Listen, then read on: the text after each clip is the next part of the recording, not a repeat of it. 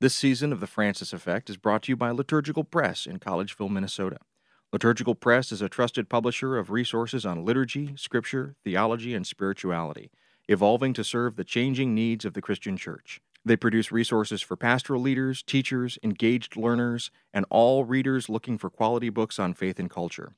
Lit Press books are available at your favorite book retailer and online at litpress.org. That's litpress.org.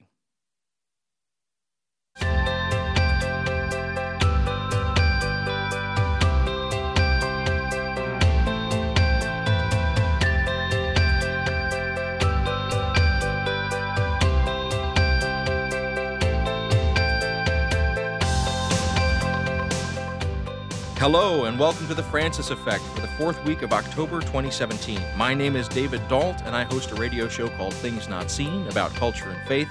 I'm here with Dan Horan. He's a Franciscan friar of Holy Name Province in New York and is an assistant professor of systematic theology at Catholic Theological Union in Chicago. Every couple of weeks, we get together to bring you commentary on current events from a perspective informed by our Catholic faith. Dan, as always, it's great to see you. And with your spirit. On today's episode, we're looking at three topics. We're going to start out with discussing the rising fears now of nuclear war with Korea, North Korea specifically, and what the Catholic position on nuclear war would be. Next, we'll look at Pope Francis's recent anti death penalty statements. And in our last segment of the show, we'll look at the situation with Harvey Weinstein and the issue of sexual harassment in general. We also have a special bonus segment for all of you friends of Frank. We'll be discussing some of the recent hate mail we've received. If you'd like to hear it, go to patreon.com slash francisfxpod and become a monthly supporter of the show. Before we get started, we also want to remind you that you can follow us on Twitter and Facebook at FrancisFXPod. That's Francis, the letters F and X, and the word pod. And if you want to send us a question or comment, you can always talk to Frank by emailing franciseffectpod at gmail.com. Dan, how have you been this week? David, I have been very good, but as usual, very busy. Uh, I know it's a story of your life as well, and, and many of our listeners. I just got in uh, late last night from the West Coast and uh, San Francisco, the Bay Area. What were you doing there? Many things, primarily not breathing in or trying not to breathe in the terrible uh, smoke and particle concentrations in the air. It's, it's a real disaster right now. I don't know when or what the situation will be by the time we air this podcast. But as of the time of this recording, there have been just devastating wildfires north of San Francisco and Northern California, and you know Sonoma and Napa uh, regions, and the wind has pushed the smoke from those forest fires, from those wildfires, south and into the Bay Area. So it kind of looks like a permanent fog, you know, that San Francisco fog, but it's actually fire smoke, and it's very, very dangerous, uh, particularly for people who are sensitive you know, they have asthma or emphysema, or they might be uh, older, or for young children and babies. So it was really striking to to land there. I, the real reason I was there, primary reason, was to give a, a lecture.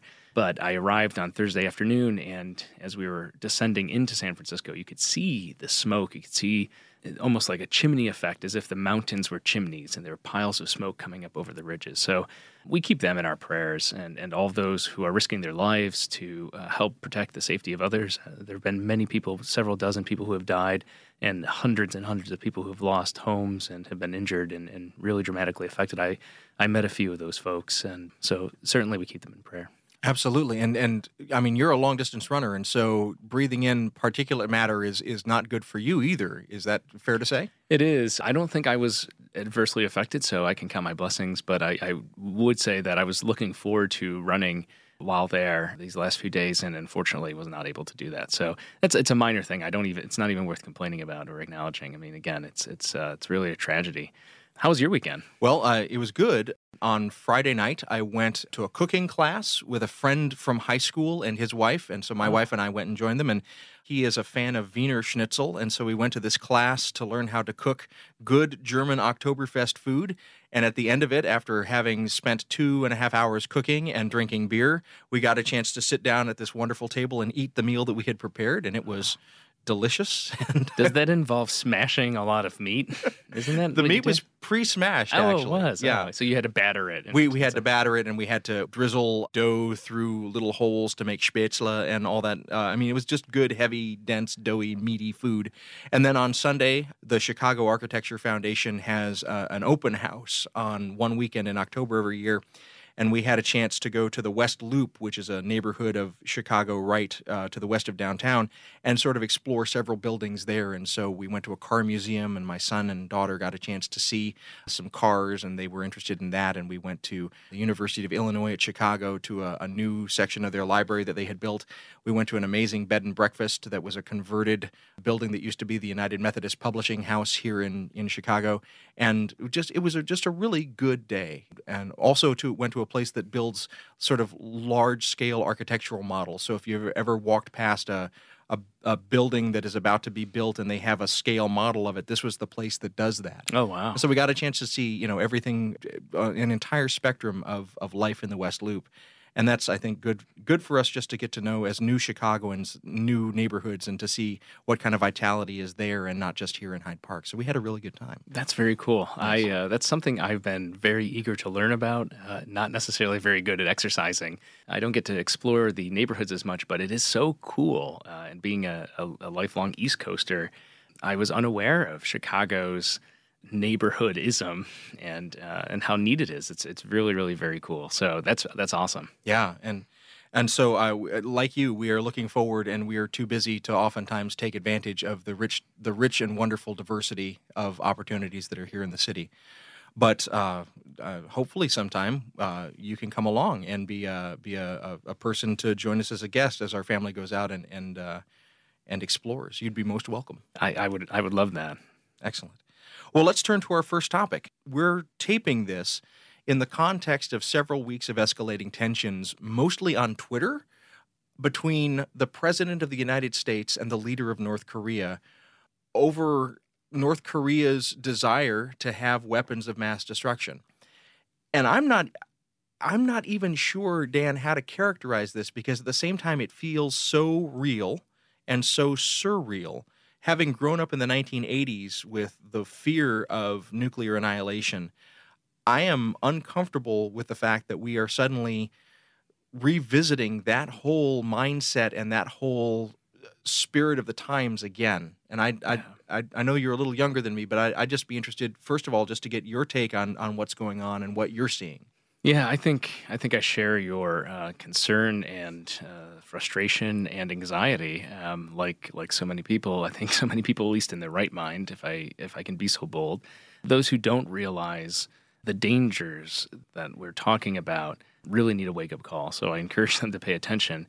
So on the one hand, we're talking about North Korea, and that's that's a clear and, and real threat. Although it gains and loses attention in the media coverage and in the kind of the general population, depending on which, as you point out, tweets come out and which nicknames and insults are, are thrown back and forth. But just over the last few days, we've also seen President Trump refuse to recertify the Iran deal, uh, the negotiations that were made on a multilateral level that has been adhered to. It has been confirmed by our partners, the Europeans, including partners in Russia and China on this matter. It, seems like President Trump has no, absolutely no concept of what's at stake and what he's talking about.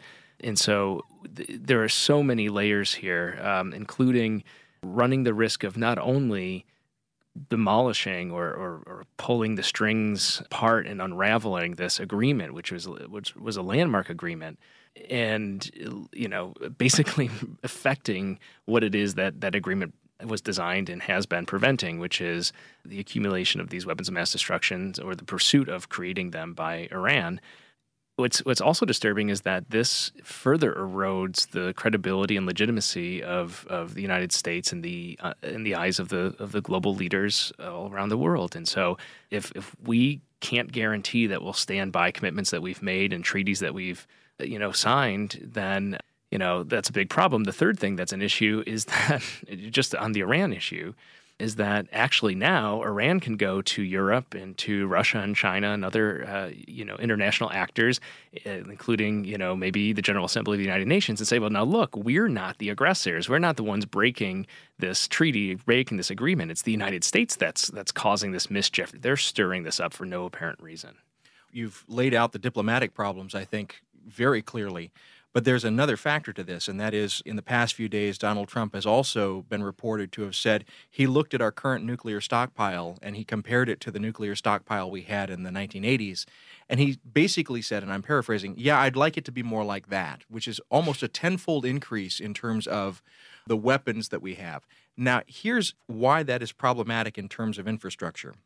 In the 1980s, when we produced that huge stockpile, we had an entire national security establishment that was consisting of several factories around the, the nation that were creating these different parts for bombs. You can look at Hanford, Washington, you can look at Oak Ridge, you can look at Los Alamos, and you can look at you can look at Rocky Flats. All of those were involved in creating components for this massive nuclear stockpile. Every place that you look, there's an environmental footprint. There's an entire, you know, even though Hanford has been closed down, Rocky Flats has been closed down. There are sections of those geographic spaces that are still uninhabitable, not being able to be used, that have to be guarded for hundreds, if not thousands, of years. So we're talking about an environmental footprint that is a legacy of this. So, first of all, if we were going to ramp up to that tenfold increase, we would have to recreate those kind of spaces again. Because right now we're doing basically maintenance of our nuclear stockpile mostly through Los Alamos. And if we were to ramp that up again, we would have to recreate new factories, which means we'd either have to recreate more environmental devastation at these sites where they existed before, or we'd have to locate new sites that we were basically willing to X off the map. So there's not just the diplomatic, there's the environmental impact of any kind of ramping up of nuclear aggression or becoming a stronger, and I'm air quoting here, a stronger nuclear power given the fact that we're already the strongest nuclear power in the world. Right, and this is something that both Russia and the United States has has come to terms with an agreement that we have been de-escalating and decreasing our our stockpiles, and so uh, you know, furthermore, it's it's it's tempting our national adversaries. This is a national security concern. But maybe actually, in addition to the political, the environmental, it's, it's good to switch now to the moral topic. So, given that you know the theme of our podcast is to consider things in light of our, our Catholic uh, faith, our Catholic tradition, this raises a very interesting question, right? What is the Catholic response to all of this nuclear war talk? Is there is it justified? Is it something if the president or his advisors deem it in our best national interest. And right now, everybody seems to be, with the exception of President Trump, in agreement that it is not in our best interest to pursue this path. Nevertheless, let's say others uh, sign on. What is the Catholic response? Do we go along with this? And there are a couple points of consideration. One is the fact that any kind of military action to see whether it's morally justifiable has to go through a number of, of, considerations, kind of filters within the Catholic moral tradition under the heading of what's sometimes called just war theory. And so it's true that the Catholic Church teaches that sovereign nations have the right to defend their people, again, in order, as Gaudium et Spes makes clear, to, to promote the common good. And so there are defensive modes that are justifiable. However, there are a number of other criteria that have to be considered when stating whether or not military action, use of military force is justifiable. One of the key elements is, and, and here I'll, I'll quote a summary of this, that the use of arms must not produce evils and disorders graver than the evil to be eliminated, and the power of modern means of destruction weighs very heavily in evaluating this condition. The legitimate defense by military force argument in the just war theory first of all points to the fact that you cannot use disproportionate amount of uh, violence or harm relative to the threat at hand or the previous aggression. This was a big problem in World War II when the United States dropped two atomic bombs.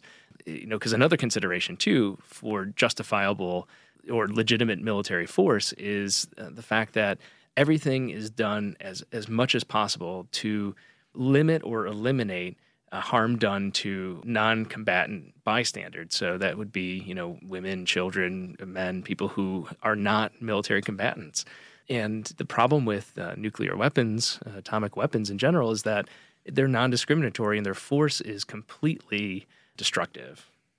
So, if we were to think about how we as Catholics are called to respond, are there any examples of Catholics who would be hawkish and who would be saying, yes, we want to escalate nuclear weapons. We like the idea of a first strike. Is that even within the realm of Catholic imagination? Or is this something that, that should and could be unimaginable to Catholics, regardless of their, their take on the political spectrum?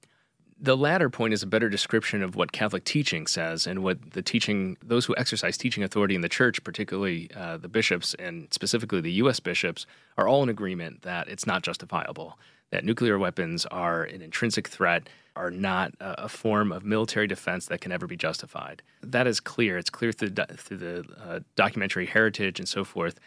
However, there are individual practicing Catholics who, uh, to greater or lesser degrees, have a public voice that want to contest that. And I think the most prominent one is the papal biographer George Weigel, who famously, after the invasion of Iraq and Afghanistan, described particularly the invasion of Iraq as a form of justifiable military force.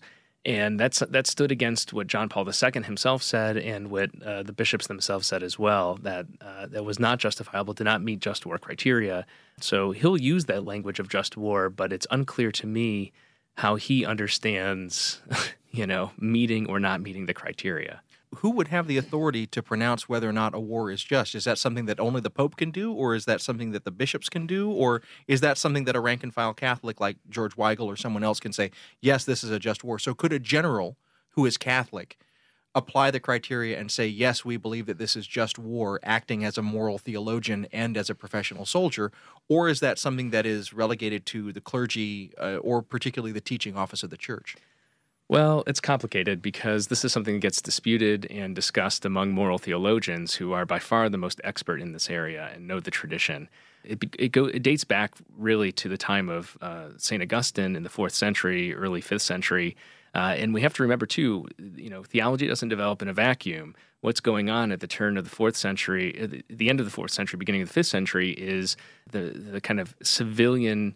Uh, the the marriage between civil leadership, uh, the the Roman Empire in particular, and Christianity, uh, and so Augustine was, we might say, forced to or elected to by virtue of his culture and his context, try to come up with you know means by which he could evaluate when military force, when violence was justifiable by a state that claimed to be Christian in nature. Um, and so he gave us some pretty good criteria. There are they're traditionally divided into two uh, sets of criteria. The first is called in Latin jus ad bellum, and this is an evaluation of, of various kind of needs that are that have to be met prior to the deployment of military force. And and the ad bellum, for those in uh, our Latin scholar listeners, realize the uh, the preposition and the object here that that this is you know these are the the criteria that determine whether action is justifiable before war begins. You know what things were considered. So, for example, military force or military uh, you know violence has to have been a last resort. So, one of the criteria there ad bellum is to say you know, were all the other possibilities exhausted, diplomatic possibilities, sanctions, uh, bilateral, you know, discussions, and so forth. You know, that's that's one example of that. The other traditional criteria that gets developed, set of criteria, I should say, that gets developed by Augustine and later Thomas Aquinas, among others, is uh, jus in bello, which is how is military action deployed in the war itself. And this is where we run into trouble, for instance, with United States involvement in World War II, particularly on the Pacific Front with the dropping of the atomic bombs, those do not meet the requirements. For instance, the way that civilian casualties uh, are or are not targeted, things that we think of in the civilian realm with regard to war crimes, things analogous to that have to be taken into consideration. What moral theologians in the last 50 years have done, certainly since Vatican II, is add sort of a third umbrella of criteria that's oftentimes referred to as jus post bellum which is in what way can we uh, kind of analyze the use of military force in light of the consequences and the particular state actor's role after the fact. So this would be, you know, again, we can look to World War II and the so-called nation building that went on in the Middle East and in, in Northern Africa, and frankly, the disasters of, of colonialization that or colonization that that happened there. Um, but with regard to Iraq, if we think in very recent times, you know, look what's going on in Afghanistan and Iraq. Can those military actions, those military engagements on the part of the United States be considered just? And this is precluding, of course, the use of nuclear weapons. And uh, many Catholic moral theologians will say, not really. Not when you have a when you create a situation in which by your military force, by your your violence, you have not only engaged in war, but you've created a perpetual war in which there's no future, there's no clear exit plan. And so the criteria that fall under jus post bellum then becomes primary concern. That's a long-winded way. I'm just giving you the kind of the outline. Who then determines this, which is your question? That's a little unclear. you know, in the case of Iraq, we could look to Pope John Paul II who made very, very clear statements about the unjust action of the invasion of Iraq. And so, you know, I think that seems to be pretty authoritative. Now, the level of authoritative teaching varies, but you know, I think this can also be something adjudicated on the local level at the bishops' conference level. So the USCCB has some certain weight in uh, responding to actions of its nation, so the United States and its military actions. I think it's something that uh, the Guild of Theologians, moral theologians, have a responsibility. They participate in magisterium too, right? Ma- magisterium means teaching authority. We discussed that in an earlier episode.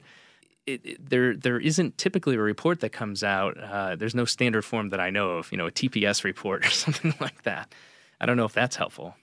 Well, that is. And so, what that leaves us with then is when we think about how we are to respond as Catholics to the present situation, which is we have a leader who is democratically elected, and that leader is acting. Well, it depends who you ask. Well, fair enough. Constitutionally elected in this case. Constitutionally elected, but who is acting in the name of the people on our behalf, and yet is acting in a way that Catholics, at least, should recognize as being bellicose and dangerous. That's right. Dangerous not just to putting the military in harm's way, but dangerous to innocents those who are non combatants, as you properly said earlier. Dangerous, in fact, even to our allies. If we if we were to see a nuclear exchange on the Korean Peninsula, that would not just be devastating to North Korea.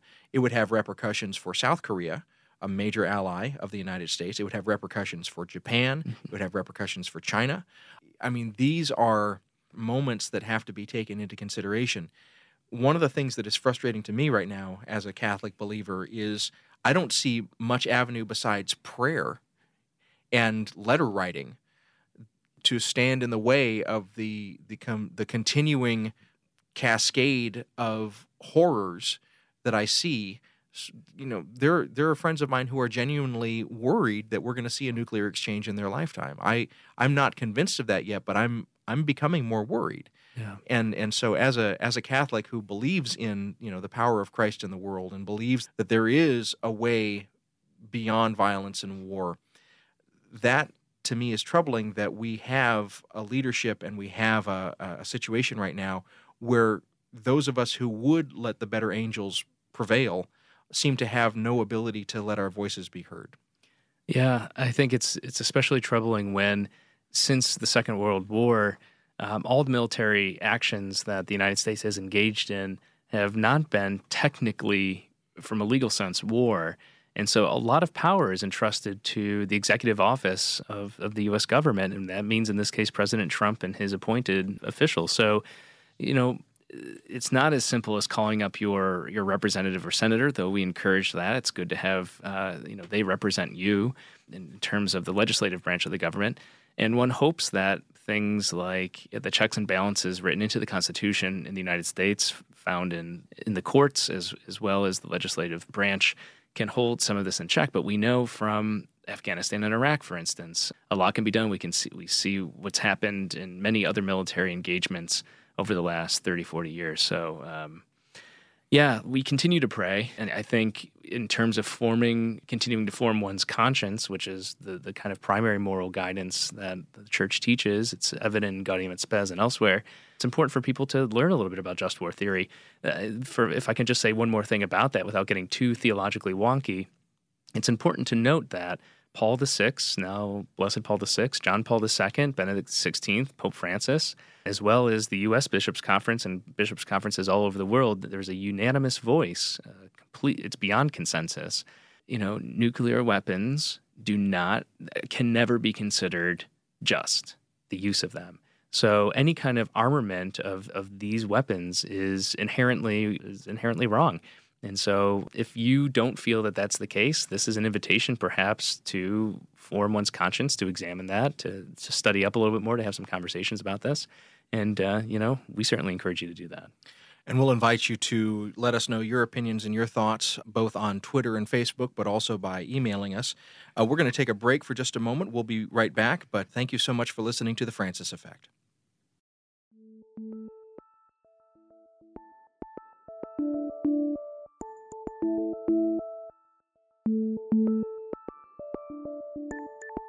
The Francis Effect is made possible in part by our wonderful supporters at Patreon. Go to patreon.com slash francisfxpod to find out about how you can join them.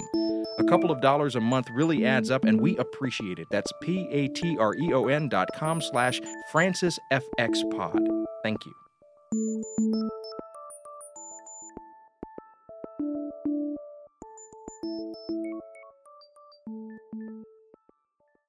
And welcome back to the Francis Effect podcast. This is Dan Horan, and I'm here with David Dault. Every couple of weeks, we get together to bring you commentary on current events from a perspective informed by our Catholic faith. Continuing a conversation about the use of force and Catholic moral theology and Catholic teaching in general, we switch gears now to talk about Pope Francis and some recent comments that he's made, some statements about the death penalty, and what Catholic teaching says about the state's right to exercise capital punishment and whether or not doctrine needs to develop to reflect where we stand today. David, what, what's been going on? Well, I just want to speak personally, first of all, to give full disclosure that I, I have a complex approach to this particular topic. For many years, as we've talked about in some other episodes, I was a member of the Religious Society of Friends. I was a, a Quaker, and Quakers are dedicated to kind of radical nonviolence. And so for 15 years, I lived that testimony. And then some factors in my life, I stepped away from Quakerism. And as I became Catholic, I went through uh, a lot of thought processes and I stepped away from radical pacifism. And so I recognize now in my philosophy towards life and religion, I recognize certain places where I can see legitimate points where the state can exercise force. I'm not an anarchist in that sense, but I still have a lot of that Quaker in me. As I became Catholic, I, I came into the orbit of the teachings of Cardinal Bernardin. And in particular, Cardinal Bernardin was a, a person who talked about life issues being not just about birth issues, but about being the whole of one's life. So the dignity of one who who doesn't have access to the means of sustaining themselves, or the means of adequate housing, or the means of adequate health care, or the means of a, a death that had dignity. So the Bernardin phrase that gets used a lot is the notion of the seamless garment. Before Pope Francis began speaking about this, my interface with the death penalty in a Catholic context was through that lens of Cardinal Bernardin and the notion of the seamless garment. So that's really where I come into this. So I, am actually surprised that it made news that Pope Francis would be saying that the death penalty was a bad idea, because for me as a Catholic, that was always part of my radar and on my horizon.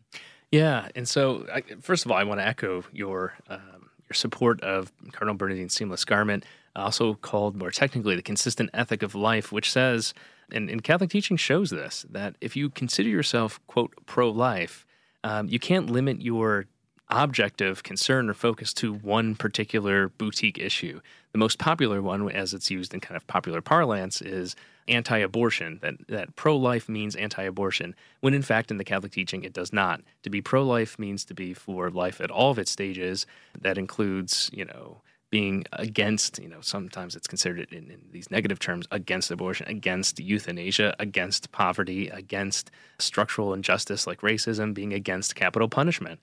Now, the thing is, what's what's striking, you mentioned, you know, since Pope Francis has been talking about this, he's actually been talking about this quite a lot. And he's he's met with some different international advocacy groups that have been calling for the banning of the death penalty a few years back, shortly before Good Friday. He uh, he talked to one of these groups and basically said what he said recently. What was significant about Pope Francis's reiteration of, of a view that he's expressed since becoming Bishop of Rome, and it's not new to Pope Francis, Benedict XVI has said this, and John Paul II especially. John Paul II said the same thing in Denver here in the United States around the late 90s, is that though the church has traditionally taught that the state reserves the right in order to protect the common good and to protect the people to execute those who have been convicted uh, of, of serious crimes or persist in presenting a, a threat, a credible threat to society. Nevertheless, in our modern era, that this is no, it's no longer justifiable with the kind of technologies that we have, with the sort of prison systems that we have, with all sorts of ways to protect and contain those who pose threats to the rest of uh, society and the common good. To execute somebody for that purpose is is no longer justifiable. Again, what makes this unique with Pope Francis is that he said this in a talk honoring the 25th anniversary of the promulgation of the Catechism of the Catholic Church. Let me just give a little background, David, if I may, about the Catechism, because this is this is a big, and it may be for you as well, sort of a uh, a pet peeve of mine as a, as a professional theologian and as somebody who trains uh, ministers in the church. People oftentimes think the Catechism is church teaching. And what is in there is what the church teaches, and what is not in there is not. That is not the case. The catechism, first of all, it is a catechism rather than the catechism, so I correct myself on that point. What was promulgated 25 years ago, 1992, which most people are familiar with in this big clunky book with about, you know, 3,000 paragraphs, is designed as a template, as John Paul II said himself in, in the introduction and to document the apostolic exhortation that announces its promulgation explains that this is a template for local catechisms. That this provides an overview of basic themes in Christian teaching. And the name itself, catechism, comes from that tool by which we instruct catechumens, those people who are considering full communion in the church, uh, those who are going through the RCIA process, those who are in religious education programs as children, and so forth. This provides kind of a summary, and for the average Catholic Christian, it's a good go to kind of first glance reference guide. But if you want to find where church teaching is located, you got to look at the footnotes of the Catechism, where it points to ecumenical council texts, to uh, encyclical letters, to the authoritative teaching of the doctors of the church, like St. Augustine and St. Thomas and St. Bonaventure. That's what the church teaches. This is just a summary. So I just want to get that out on the table because when people say, oh, Pope Francis is suggesting that something needs to be changed in the catechism, is he changing things radically in this? No. First of all, the catechism doesn't hold that kind of place in magisterial teaching tradition. Well, and a, a piece of that too is that another thing that you find in the footnotes is scripture.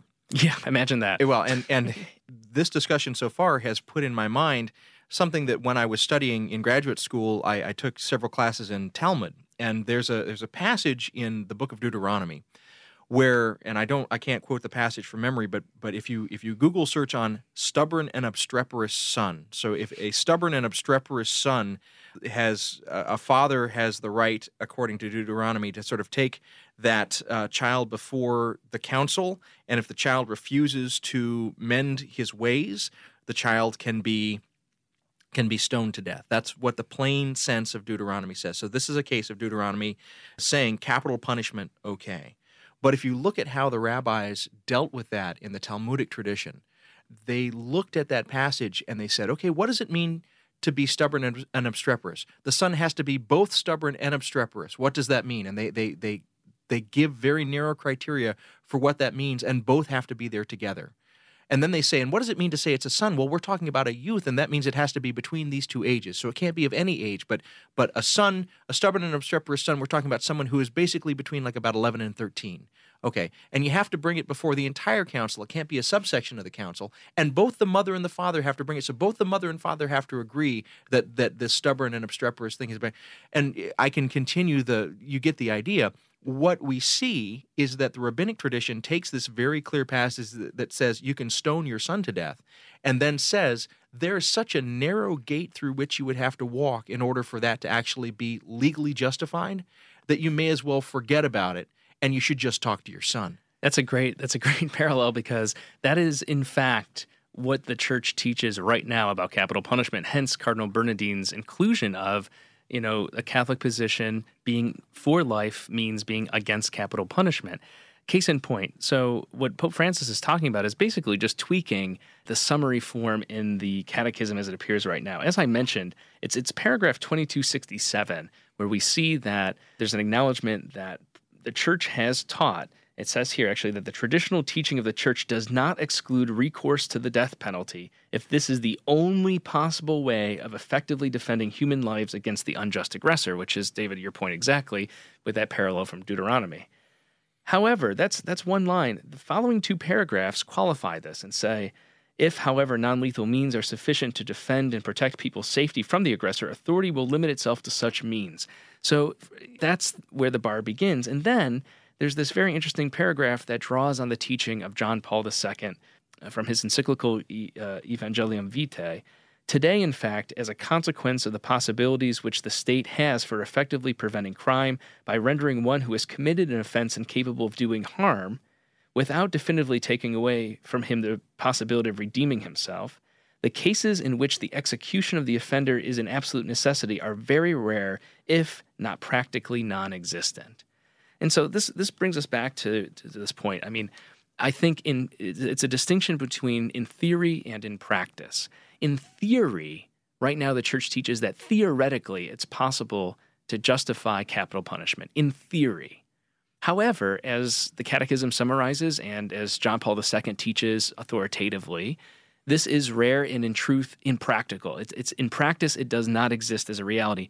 Conversely, moral theologians have argued that in the 21st century, with the technology that we have with things like drones and nuclear weapons and this sort of thing, that theoretically there is this possibility of a just war or just military action. But in practice, it's nearly impossible for that to be the case.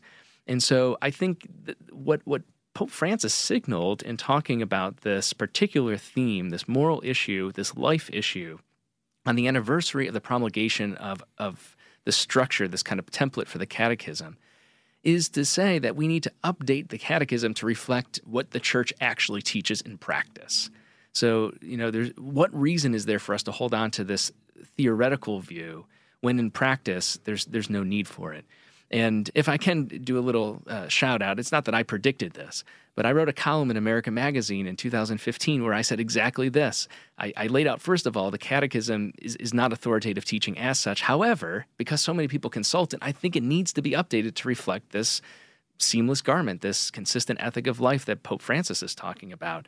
And I think that's essentially what he's getting at here. So, as Catholic Christians, you really cannot be for the death penalty. You can reserve the right to claim that the church teaches right now, in theory, states might find a situation, you can imagine a possibility, sort of like that stoning of a son, if all these criteria are met in which a, a, a, convicted offender could be executed. But in practice, that is not justifiable.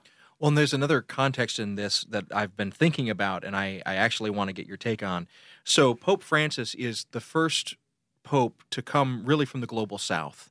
And part of the context of the global south in Pope Francis's lifetime is the context of Latin American state violence. And if you think about the 1980s and even into the 1990s, you have Salvadoran death, death squads. You have the murder of of uh, nuns and brothers religious and priests uh, in in various places. You have the murder of Archbishop, Archbishop Romero. Archbishop yeah. Romero.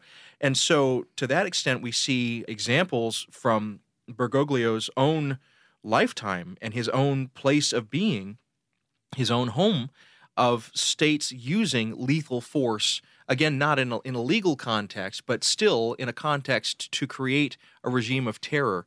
And I, I can't help but think that, that that's part of what might be propelling his energy on wanting to, to make this topic there sort of front and center. I, I don't I can't pretend to know what is in his mind or in his conscience, but that it seems to me like that's a natural fit when he when he looks at states still using a recourse to mortal violence as part of their their array of of possible political actions. I think that he just has to have that in the back of his mind that this is never a good idea and it never works well and it's never good for the faithful or the innocent. Yeah, I think that's that's true. I'm sure that that plays some sort of role. Although, again, probably the most vocal critic uh, who's been pope in, in the modern era, in the last 50 years at least, has been John Paul II. He comes, of course, from from Eastern Europe, and so from Poland. So, I mean, in Benedict XVI, obviously, he falls in this in the same category. You know, it's it's interesting you know, to, to look at, like you said, the context. But I think honestly, where all three of these men, you know, whether it's Germany or Poland or Argentina, it comes down to what Cardinal Bernardin recognized in the 90s and 80s, and that's and he's not alone. You know, sometimes when we talk about seamless garment, we, we tie it to Cardinal Bernardin, it becomes like, oh, this one guy. No, no, no. He's he kind of articulated well what's what's deeply profound about our tradition, and that's simply what I mean to say is that I think honestly they're just reflecting what it is that we are called to believe. If I can point out something too, you know, in addition to the experience, the lived experience of somebody like Pope Francis in, in the global South or in Eastern Europe in the case of John Paul II, go back to the United States to our own context. I mean, it's deeply shameful that the United States is really the only developed, quote unquote, developed nation, you know, certainly leading nation that uh, continues to exercise capital punishment that has the death penalty. I'm just looking through a list. There are 58 countries left in the world that has this, and and a lot of them are not countries that we would really like to be associated with. You know, you know, Cuba, for instance, Guatemala, the United States, Afghanistan, Bahrain, China, Iran, Iraq, um, you know, North Korea, uh, Pakistan, uh, and so on and so forth. We could go through through the list. Vietnam. You know, these are not you know our best friends. You know, noticeably absent: Canada, Mexico, France, the United Kingdom, Spain, and so on. Russia actually doesn't have this in there too. I mean, it's a sad day for people who want to, you know, claim that the United States is this great leader and moral leader on the global stage. Well, it's a sad day when Russia is is upsta- upstaging us on this regard. It'll be very interesting to see how Pope Francis's exhortations continue to exert pressure upon the American body politic. I, am sure that this is an, a, a, topic that we'll come back to again and again. If you've never heard about Cardinal Bernardin or the consistent ethic of life or the seamless garment, and you go to Google and you type that in, you're going to find that we are speaking from one Catholic position and that there will be other Catholics who see this as smelling of sulfur and being an intense distraction from the really important thing for Catholics to do, which is just to be anti abortion. So just know that if you've never heard of this and you start researching this, that is waiting for you. Certainly research it with, with an open mind and with, with the openness of your conscience. Pray about it, and uh, we hope that uh, we have been in some way a small influence in making you think positively about this as a as an important part of the Catholic tradition. With that, let's take a let's take a break, and we'll be back in a in just a moment. Thank you again for listening. This is the Francis Effect.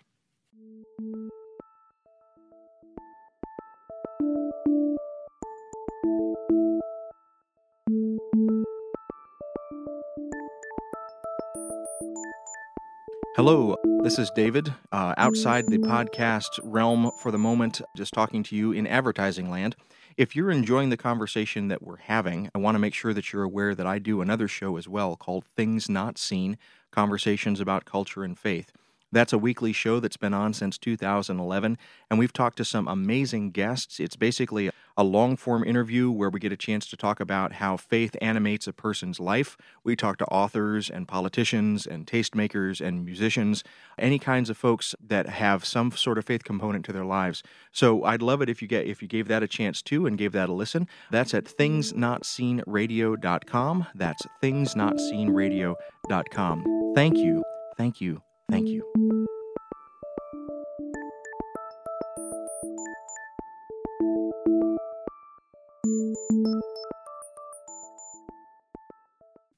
You're listening to The Francis Effect. I'm David Dault, and I'm here with Dan Horan. Each week on our program, we get together to bring you commentary on current events from a perspective informed by our Catholic faith.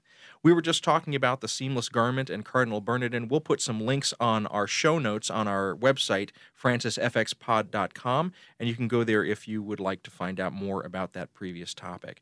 But now let's turn to another unfortunate topic in the news Harvey Weinstein and sexual harassment. And the, the way that I'm going to dive into this is that as we're taping this for the last couple of days, a trending hashtag both on Facebook and on Twitter has been the hashtag MeToo. And the context of that has been women who simply put that to indicate that they also have been in some way a victim of sexual harassment or sexual violence at some point in their lives. And I'm the father of a young daughter. She's seven years old. She's already starting to worry about body image. She's already starting to worry about whether she's too thin or not thin enough. In fact, just over the weekend, we were having a conversation and she said, "Papa, do you think I'm too thin?" And I said, "No, sweetie. I think that you're you're exactly what you need to be." But I'm aware that there are pressures already that are making my daughter, even at seven, aware that other people are looking at her. And having watched the trending of this hashtag over the last few days, I'm aware that oftentimes that gaze and perhaps I'm guilty of this myself as a as a man in this culture. The gaze that is bestowed upon women, that is put on women, is not always a friendly or a charitable or a nonviolent gaze. It's a gaze that, that contains power. It's a gaze that contains the, even the threat of violence. I'm aware of all that in the context of this situation with Harvey Weinstein and what has been going on for the past couple of weeks with regard to the revelations of just the extent to which this man used his power and his influence to both create situations of sexual violence and sexual exploitation in the entertainment industry. Yeah, it's it's been deeply deeply disturbing. Not disturbing because Harvey Weinstein is an exception to the rule. I mean, he is in some ways his his actions have been so absolutely egregious and disgusting and repulsive and infuriating. Nevertheless, I I feel like he's a symbol right now, the current symbol, and we can replace. You know, he's replaced Bill Cosby. He's replaced other people, including you know the current president of the United States, who on a, on a record that was heard many times last summer during the, the 2016 presidential election, uh, admitted to sexually assaulting women it's deeply disturbing because what we're talking about here is uh, systemic injustice. And it's it's tied to you know you talked a little bit about your experience of your your daughters coming to an awareness of of the male gaze and of uh, cultural pressures and these sorts of uh, issues of of being somebody in in society today which you know a lot of these uh, self-conscious things issues that that arise in a self-conscious manner are compounded by social media, compounded by the internet, compounded by television and the rest. Nevertheless, the real question here is is doesn't pertain really to women as such, but really it's it's sort of like the, an analog in our conversations that we've had in previous episodes about racism, structural racism, and white privilege. I mean, I think what we see here is a real call to reevaluate male privilege, and you acknowledged a little bit of this a second ago yourself. I think it's sort of like um, I don't know. At times, I'm at a loss for words because I'm I'm both uh, extremely angry and I'm also extremely exasperated because I know plenty of women who have been objectified, who have been threatened, who have been assaulted, who've just felt uncomfortable. And that is just not the experience of men by and large. And I don't think that men take enough time to consider what kind of world 51% of, of our community, what our sisters, you know, in humanity have to go through because of our brothers, because of us, because of you know what has been permissible. I think on college campuses, this isn't just a Hollywood problem, as as has been echoed, and, and why I think the the power of the social media campaign of, of hashtag Me Too has been significant, is because this is something we see rampantly on college campuses. That was in the news in the last couple of years. It's been overshadowed, of course, by the nonsense that's been going on in Washington D.C. But we see it, of course, in politics. Case in point, Washington D.C. We see this in uh, church contexts. We see this in other professional settings. We see this in business. We see this in all sorts of all walks of life because this is a persistent and, and serious concern. Now, there are those who look at the gender dynamics and the gender power relations, and they turn that gaze back on the Catholic Church and they say, yes, and a major perpetuator of that is something like a big patriarchal institution that says women have a role, men have a role. They're very different roles, and those roles don't overlap. What should we as Catholics be thinking about and saying to those who want to say that because we are on the Christian spectrum, sort of the more traditional in terms of our church teaching, that we're part of the problem? Is there something that we should be saying? Should should we be owning this as part of that? Yeah, well, I, th- I think first of all we need to identify the we here. We as two men, yeah, we're part of the problem, and we as Catholics are part of the problem the Catholic Church is part of the problem. And because, as Gaudium et Spes declares very clearly, you know, there's no such thing as the church apart from the world. We are in the world. We are the church in the modern world. And the men and women who are baptized members of the church, who form the body of Christ, do not not become Christian or Catholics when they go to the workplace or when they go to the family life or they go to their uh, when they go to school or whatever else, uh, ride the bus and so forth. So Yeah, I mean, I, I think there are very genuine and legitimate concerns that are raised. You know, we talked a few episodes ago about, you know, teaching authority in the church and the role of the theologian. And one of the things that we highlighted was that it's the theologian's responsibility to raise questions, and that in the act of raising questions does not equate dissent as such. And I think this is one of these instances where, you know, it was Unitatis Redintegratio, I think I said that right because I'm saying it by memory. But the, the Second Vatican decree that talks about hierarchy of truth, but also following Nostra Aetate, another Vatican II document, talks about the fact that there is truth in other religions and other cultures that the church can learn from, that we don't have all the answers. And so I think the lived experience of, of women in the world, of men in the world, um, and what we're learning about both from sociologists and psychologists, from medical professionals, about the underreporting of these kinds of events, the fact that this is, is, is a sin, this is uh, an evil against which should be fought. I think we have a responsibility as theologians to ask the question what has our teaching, what has our teaching about the understanding of the human person, what has our teaching about you know the understanding of the human person as it pertains to things like complementarity uh, and hierarchical dualism what kinds of ways does this continue to influence and shape men and women's outlooks on what it means to be a human person and therefore the lived realities of, in particular, women in the modern world? Now, if we look back at comic books and we look back at the rating of movies, so comic books had a rating imposed on them, the Comics Code Authority, and movies had a rating system imposed upon them. That largely came out of pressure from, among others, but specifically the Catholic Church. So there we can look at times when the Catholic Church was attempting to create a kind of moral authority on entertainment culture. We have stepped away from that in many ways. I, I think that there are still those in the in the Catholic universe that feel very suspicious of Hollywood and very suspicious of comic books. But on the whole, if the bishops were to suddenly say we think that movies and the culture of Hollywood that that's bad, no one would react. There would not be a new rating system. There would not be a new comics code authority. And I don't know that that's even really the point.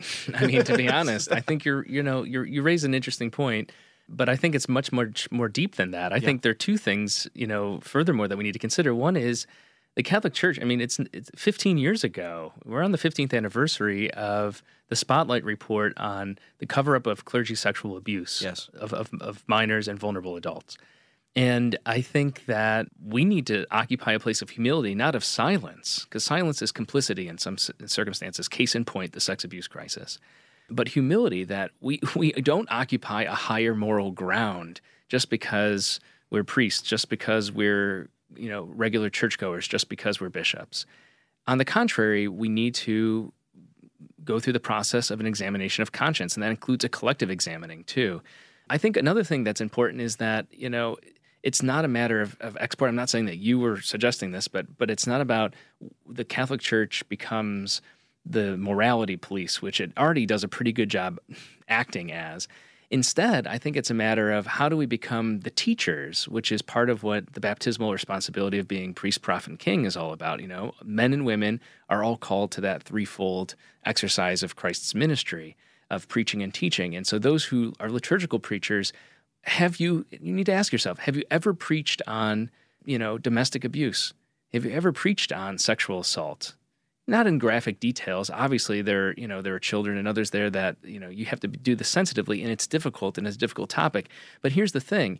Take the college campus example. For instance i don't have off the top of my head or before me what the broader statistic is but on college campuses the, the reports have shown in recent years that it's as and this is a conservative estimate, one in five women will be sexually assaulted on a college campus. Well, if, if we just take that as 20% um, and say that this is the experience of women writ large, well, then you're talking about 20% of your congregation female congregation not to not to count you know those men who also are sexually assaulted but that's not what this is about here because it's certainly disproportionately an issue that affects women you know, are you preaching to their experience and acknowledging that and providing resources and connections? Are you availing yourself of ways to be an advocate and to be a resource to connect people to the assistance and the help that they need, to encourage people to report, to encourage people to seek the support that they need? So I think they're really practical matters. I think one of the big issues for men in particular, and so this goes back not just to the collective we of Catholicism, but the we of Dave and Dan,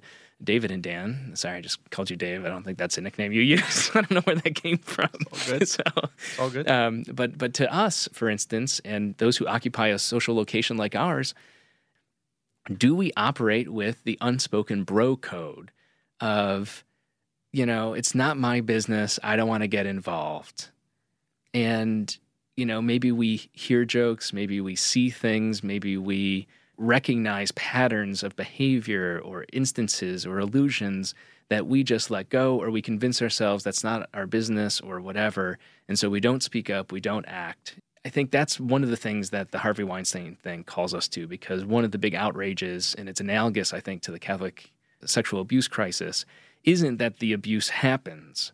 Sexual abuse happens by clergy, by parents, by doctors, by teachers. It's, it's, it happens everywhere. The issue that makes it so egregious is the cover up that goes on. And that's really, you know, uh, beyond the uh, absolutely abhorrent treatment of, of women by Harvey Weinstein as such. The even more disturbing dimension of this is the accepted silence that has followed it and has protected and enabled it. So I think as Catholic Christians, we have to ask ourselves too. We get together every Sunday and we acknowledge our sins, right, our faults and our failings, and we we acknowledge what we have done, but we also claim to acknowledge what we have failed to do. And I think one of the things that this Harvey Weinstein sexual assault crisis, and I feel like we can put it that way because it's of such a magnitude, should call us to consider in, a, in an examination of conscience is our, our individual and collective failure to do something.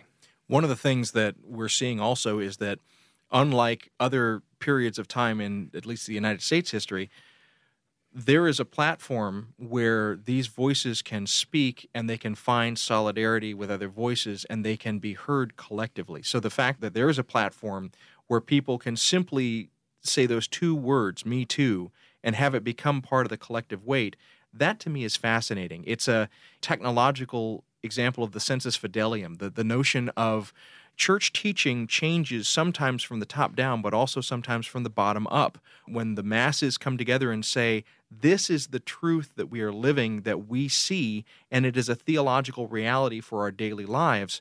I think that in some ways we should be treating this as a as a moment of sensus fidelium. We should also be treating this as what Karl Barth would call a crisis moment, a moment when we when we see laid bare before us the crater that the bomb has left and we finally can point to the creator and name it and say, yeah, it's there.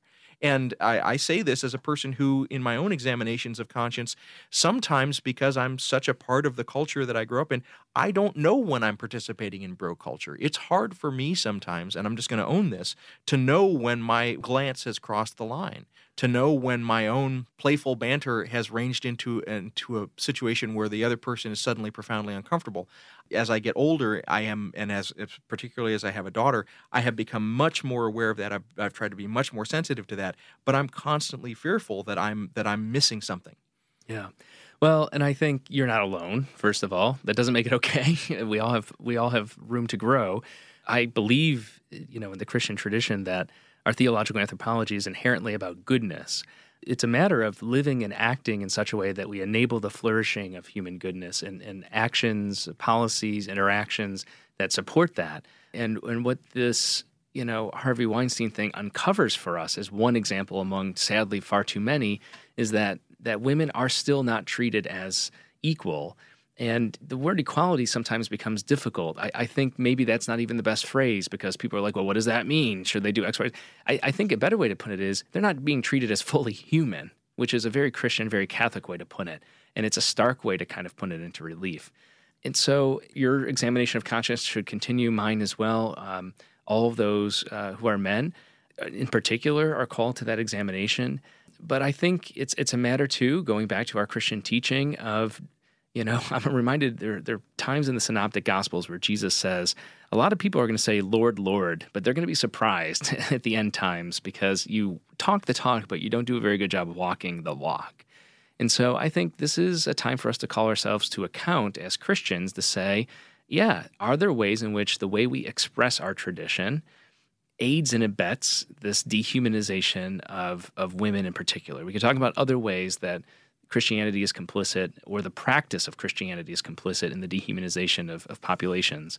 But the other thing I would say too is, you know, kind of a call to arms or my fellow men, for me and you, and, and for those like us, occupy a social location like ours, which is we need to educate ourselves. That means listening to our sisters. That means reading things. You know, it's it's very similar to what we talked about from my vantage point with regard to to racism, which is you know read feminist theory, studies on rape culture and of abuse and of cover up. Read about the male gaze. Read about the way that women are objectified and so on and so forth. It's not an easy task. It's not it's not always pleasant work, but it's it's our responsibility.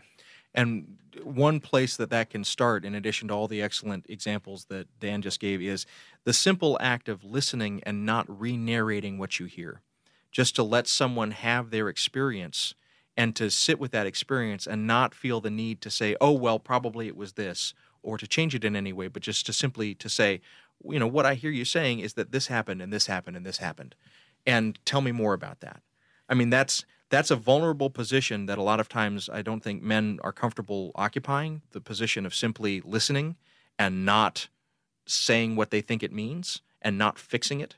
But that's that's an essential practice that I think culturally we have to start doing because so many people are speaking. This is such a universal experience. The Me Too hashtag is showing us that it is.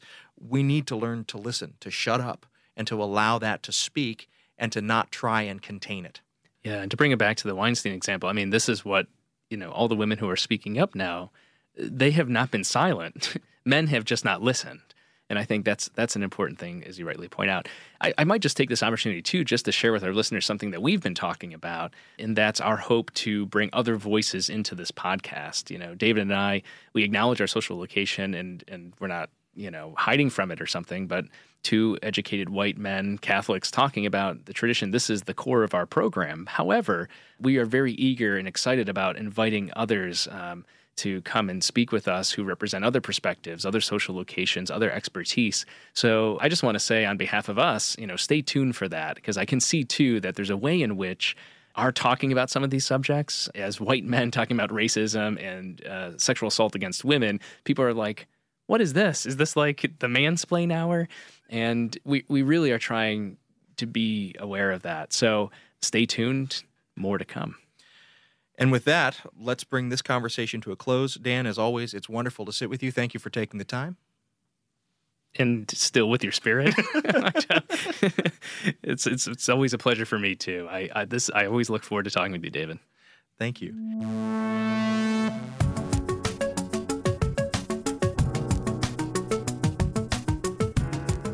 The Francis Effect podcast is produced by Sandberg Media.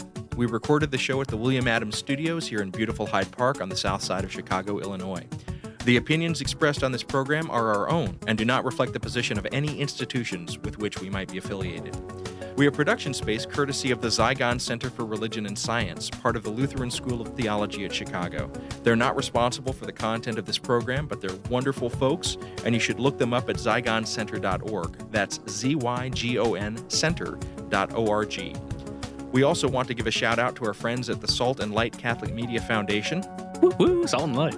They're also not responsible for the content of this program, but they gave us their kind permission to use the name The Francis Effect, and we appreciate it. Check out their good work at saltandlighttv.org. We're supported by listeners like you. If you want to join us in this bold adventure, you can go to patreon.com slash francisfxpod. Not only do you get the warm satisfaction of a virtuous deed well done, but you also unlock bonus content from our episodes. Again, that's patreon.com slash francisfxpod. We appreciate it very much. You can follow us on Twitter and Facebook at FrancisFXPod. That's Francis and the letters F and X and the word pod. Likewise, our website is francisfxpod.com. And if you want to send us a question or comment, you can always talk to Frank by emailing franciseffectpod at gmail.com. We'll be back in a couple of weeks. Thanks for listening.